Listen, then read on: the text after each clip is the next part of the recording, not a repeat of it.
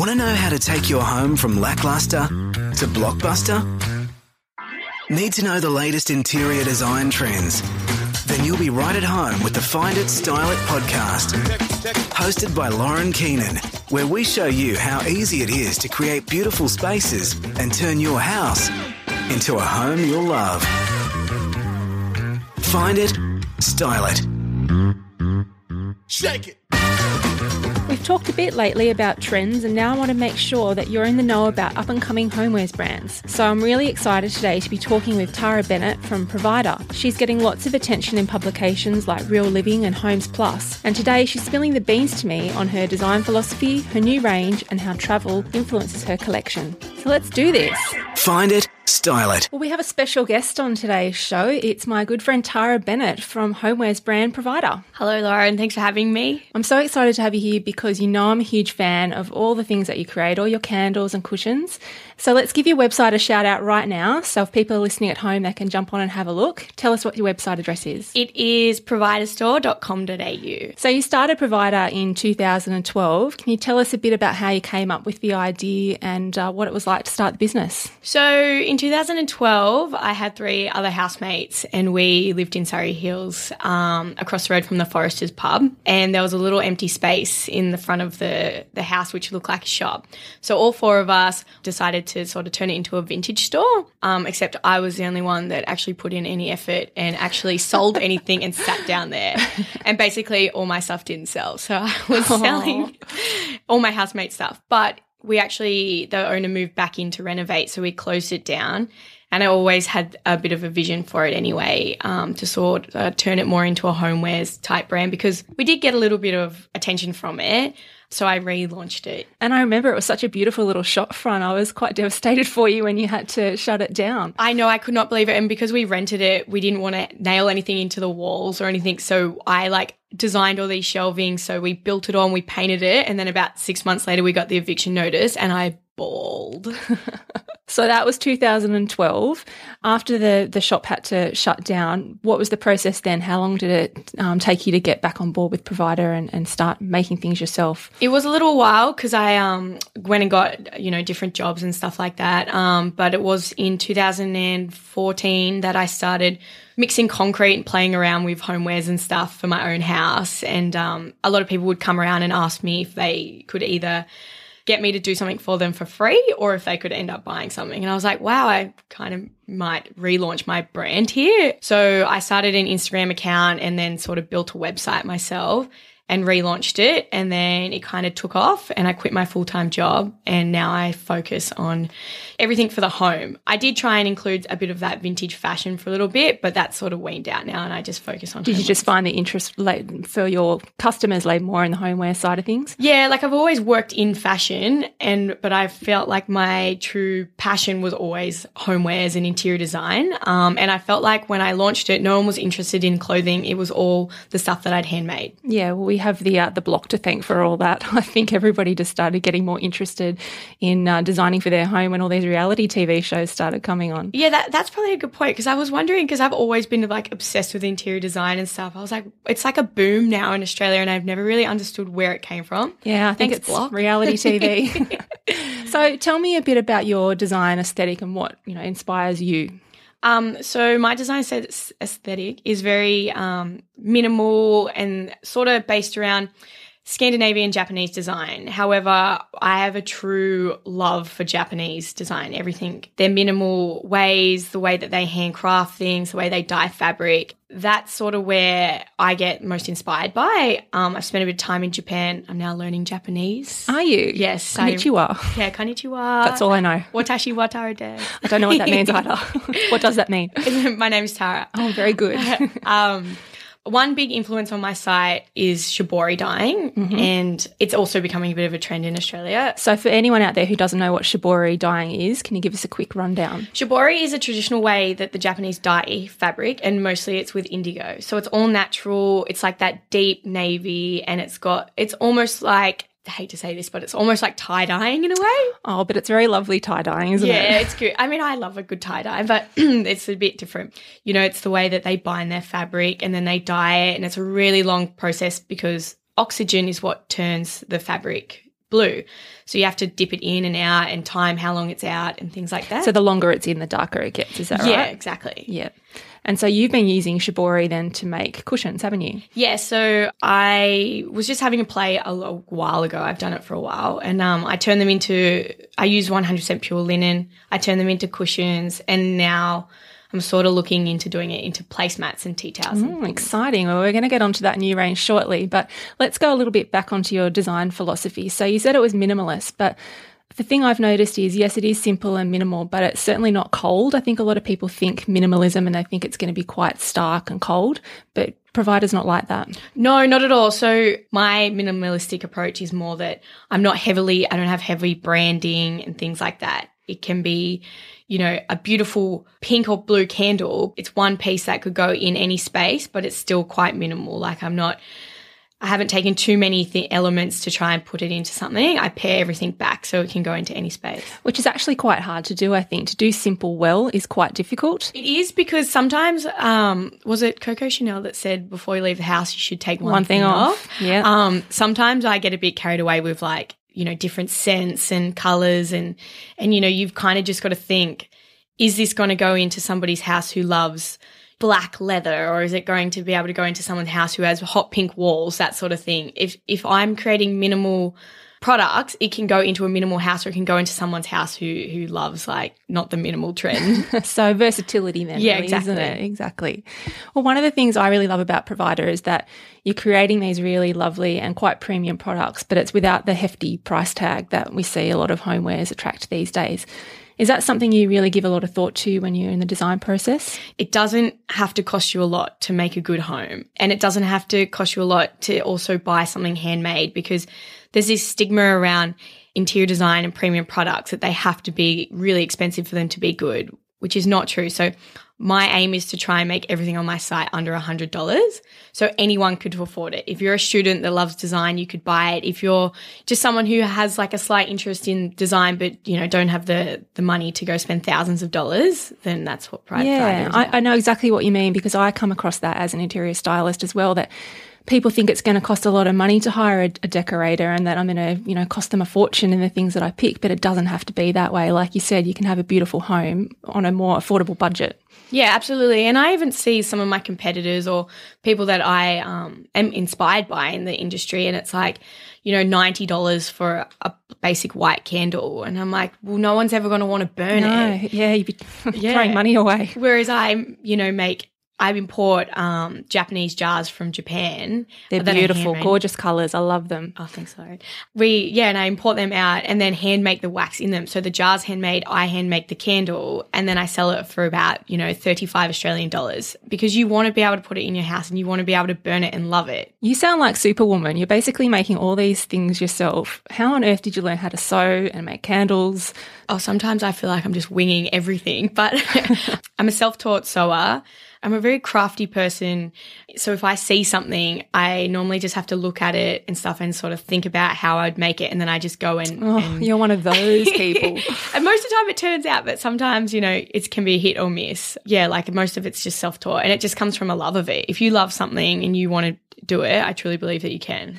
So, when you started making candles, did it take you forever to actually get one that looked the way you wanted it to look to be able to sell it? Did you know that I think a lot of people think that making a candle is really easy, but it's not. It, it took me about 30 candles Really? before I actually got one right because it's all about, you know, the temperature of the wax and um, the type of wicks that you use and the type of wax you use and the type of scent that you use and it all drying and stuff and the way it sets can create air pockets. It can cave in the middle. So yeah, it's not an easy thing to make. Sounds like quite a science then. Yeah, sometimes there was a well when I first started, there was a lot of dodgy candles that I then have to melt back down and remake and remake, and a lot of my family and friends got uh, a few dodgy, Dodgy candles for yeah. Christmas presents. So I've been stalking you on social media. Sorry about that. But um, I noticed the other day you had a little snippet of maybe a new collection that was on the boil. I saw some some fabrics and some different bits and pieces on there. Is there anything you can tell us about that just yet? yeah, no, I can. I'm I'm so excited about it. Um, Because it looked a little bit different from what I've seen from you before. It is actually, and you know what? It's my favorite one. And every time I go into my studio now and look at my fabrics, I get I get so excited about it, which I think is a good sign. It's still very heavily influenced by Japanese design, um, I've sort of strayed away more from that Scandinavian feel because I feel like it's becoming a little bit saturated in. It is everywhere, isn't it? Yeah, it? and I feel like the big guys now are jumping onto it. So I'm kind of pulling away from that to make something more individual. Um, so I've got hand stitched fabric from India that I'm resewing into cushions, beautiful woven wools for winter, but then also my Japanese um, handmade jars and stuff. And a little bit more colour. I noticed a sort of a pinky rosy hue on the, the picture that you put on uh, Facebook. Yeah, that's a, a pink velvet. Do you know I actually bought that the other day for myself and I put it in my range and I'm like, no, that actually goes. I'm gonna do it. um, I don't know if it'll if it'll make it through to production, but right now I love it. Well, we've been talking quite a bit about trends for the new season on the podcast lately and talking about how this sort of more handmade look is becoming much more popular and moving into colours like navy and lavender and taupe. Do you bear trends in mind a lot when you're designing new products? Yes and no. Like I think everyone follows a trend, um, in a sense, but it's all about, you know, like I love indigo and I have for a really long time and I I like that hand dyed sort of feel and I'm just lucky that that's sort of now coming in into fashion. yeah. Um, whereas it was so many pastels and stuff before, I am conscious of it because at the end of the day, you want your products to sell. But I think it's about staying on trend, but still being a little bit unique. You're listening to the Find It Style It podcast with Lauren Keenan. So, in our last show, we were talking a lot about traveling and how that can inspire design. I know you travel a lot for Provider on, on buying trips and sourcing. What can you tell us about that? Yeah, so I um, am heavily influenced by other cultures in design, especially, um, like I've said, Japanese and Scandinavian. Um, but I actually um, have this newfound love for Bangkok, and um, ev- I've been there quite a few times on buying trips because I um, find that they they love their indigo dyed fabric. A lot of them make beautiful ceramics, and this new collection I'm launching is um, I brought back a lot of hand carved cutlery and spoons and stuff. I think there's quite an art over there for um, makers I am also going to plan to go back to Japan, to Japan. Exciting, Japan. when I learn to speak the language and hopefully uh, bring out some more stuff from there too. I've always been quite intrigued when people say they're going on a buying trip. Um, what does that actually entail? So, you, you land, do you hit the ground running? How, how does it work? Look, it all depends on who you are. I like to tack on a bit of a holiday there too. um, no, but I you've got to go with a plan. So, you know, for example, when I go to Bangkok, my dad lives over in in the other city in Thailand. Um, so I go and visit him, and then I map out my trip. So I had a list of people that I wanted to go meet, people who I'd researched, who I'd found on social media, like ceramist, um, people that makes cutlery. Um, one guy who owns Blue Dye Cafe in Bangkok, and they do they sell a lot of international, um, like Japanese boro blankets, and they import a lot of Japanese and Indian kind of fabrics. You know, you've got to go with a budget. But sometimes you go and you don't find things that you're looking for. Like Is that a bit devastating? yeah, like um, I ca- I went with exactly what I wanted to come back with from Bangkok in January, and I came back with half of what I what I wanted. What I did come back with was incredible, but um, I felt like I was going to source a little bit more stuff, like more fabric. So, what things. goes wrong? Is that because you turn up somewhere and it doesn't look how you thought it was going to look, or they don't have it? What you know, what stops you from finding the things that you want to find? I think when you find like, you know, boutique kind of fabric stores or like little markets and stuff, you know, I've been there quite a few times now. You turn up once and there's a store that you want to, you know, wholesale their stuff or buy it to make it into something else. And you get there and they're not there the next time. And it's like you don't really have a way of contacting them to make sure that they're there. So that sort of stuff you've got to be prepared for. I think it's different if you're buying for a big website and you're talking to proper brands. But because I deal with a lot of, um, Local makers. Yeah. yeah. It's a bit different. So at the moment, you mostly sell through your website, providerstore.com.au.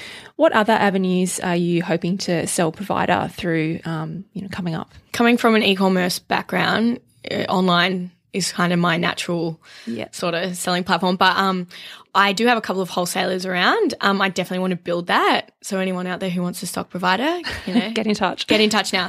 Um, but I also um, am looking into pop up spaces to do a bit of a pop up provider pop up, and I also have a few exciting collaborations in the works, which I'm not allowed to Oh, talk about yet. Okay, we'll find out sooner. Yes, soon it's enough. very exciting. I think pop ups are great because it gives people an opportunity to actually see and touch watch your products and, and get a real feel for them.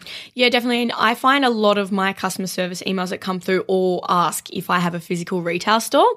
And um, I also find that online shopping is really big in Australia, but countries like Thailand and Japan and things like that, they're all about bricks and mortar. So when I tell them about my shop or if they would like to put some stuff in my store, most of them are more interested in if I have a retail store. really? Yeah. So it's something I really want to focus on is try and get a little bit of a space to showcase my products. I'm sure you will.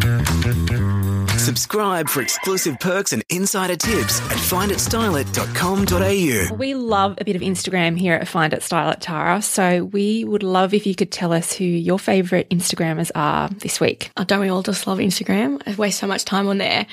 Uh, the people that I actually follow on Instagram aren't your typical sort of personalities and stuff. I always find that I'm really in love with like international fashion brands that are like quite small. Like one um, story, S T O R Y. We'll put all these in the show notes for listeners. Okay. Yeah, they're British, but they uh, hand dye a lot of their own stuff. Um, they travel a lot and they do a lot of indigo kind of fabrics and stuff. It's quite inspirational. I, I really love the way that they sort of portray themselves. And there's also another one I follow, Ketone Kyoto. Definitely put that in the, The show, show notes. um, they have a shop in Japan. Unless you read Japanese, you probably can't understand it, but they just like post beautiful little pictures of their ceramics and, you know, cafes and stuff, which I really find inspiring. And then, of course, your obvious kinfolk. Who doesn't love kinfolk? Who doesn't love a bit of kinfolk? Yeah, I know. Hashtag authentic. yeah. and those types of minimal kind of brands. Do you turn to Instagram a lot for inspiration when you're sort of starting a new collection? Yeah, I actually do. And I find that um, I spend hours and lose a lot of sleep before I go to bed. It's like a time vortex, I find. Oh my god, isn't it what? I um will find like say for example that story brand, I'll go into their followers and then go into their followers and all of a sudden I'm, you know, 10 levels down. 10 levels down and finding like this amazing, you know, ceramic brand that I don't understand and it's 2 in the morning. um but that's where that's definitely where I find a lot of That's inspiration. a sign of a true Instagrammer. yeah, that's me right. Find it, style it. So you mentioned that you've moved into a new studio space. What can you tell me about that? Has it really changed the dynamic of how you work? Well, I've only been in there for one week, mm-hmm. but I'm so excited about it because I started provider. I had a home studio, and then I moved from that to a smaller studio, and then now I've upgraded and stuff. So it's happened pretty quick, which is amazing. It's still a little makerspace in a big warehouse, so I share it with other creatives. So what sort of other creatives are there? Um, there's there's quite a few. There's Belle Campbell. She hand welds um, like pot plant holders and tables. Uh, there's an architect. There's an illustrator, a photographer. So everyone's quite different, but it's it's like working with a team that you don't have to answer to. So it's kind like the best of both worlds, really, doesn't yeah, but you, we all get together in the communal area and like bounce ideas off each other Oh, or that's have a chat about what we're doing. And a very important question from the stylist: Have you had to decorate the space at all? Of course, that's why my range, my new range, is being pushed back because I spent all my budget on decorating my studio. Priorities. What have you done in there? there still needs to be a couple of things, um, but because my other space was open, I didn't have walls around me, so it was quite hard to um, work with the space. But this one, I spent a lot of time up on a ladder trying to paint it, which was is Always hard. fun. People Yeah. think painting's easy, but it's not really. No, and I love the idea of it until you're like one coat down, you're like, I'm done. Yeah, yeah. Next, next sore, arms are sore. Oh, it was horrible. But then I got these handmade workbenches um, with so I can sort of cover them in wax. Well, one is for wax, one is for fabric because I needed to split the two. yeah, definitely. I'm going to be building my own shelving and making a DIY pegboard and things like that over the next few weeks. So you really are superwoman then. well, no, not really. I wish I was. Just very handy. I'm, ver- I'm a handy woman. Well, thanks so much for joining us today, Tara. It's been great to chat to you about the new collection and your design philosophy, and uh, would love to catch up again sometime soon. yeah, thank you for having me, Lauren. Shake it. So that's it for today's episode of the Find It Style It podcast. There are links for all the cool things that Tara was talking about in our show notes. And if you've liked today's show, don't forget you can subscribe on iTunes. And if you really liked today's show, it would be great if you could leave us a review. Thanks, and see you next time. Follow Lauren on your socials for latest style trends and tips. Just search Find It, Style It, and subscribe now for exclusive perks, discounts, and updates about store openings straight into your inbox. Go to finditstyleit.com.au.